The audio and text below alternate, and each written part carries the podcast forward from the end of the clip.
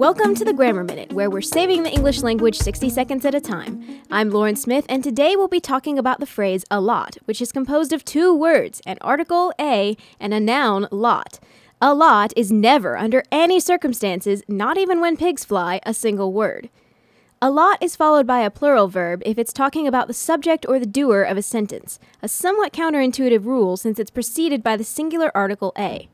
For example, you should say, A lot of people are leaving Colorado. Here, people is the doer of the sentence, and a lot is describing those people, so the verb is plural. Never confuse the word allot, A L L O T, with the phrase a lot, A space L O T.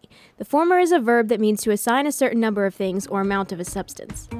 That's Lauren Smyth with your Grammar Minute. Visit www.laurensmythbooks.com for more grammar tips and tricks, and that's Smith spelled with a Y.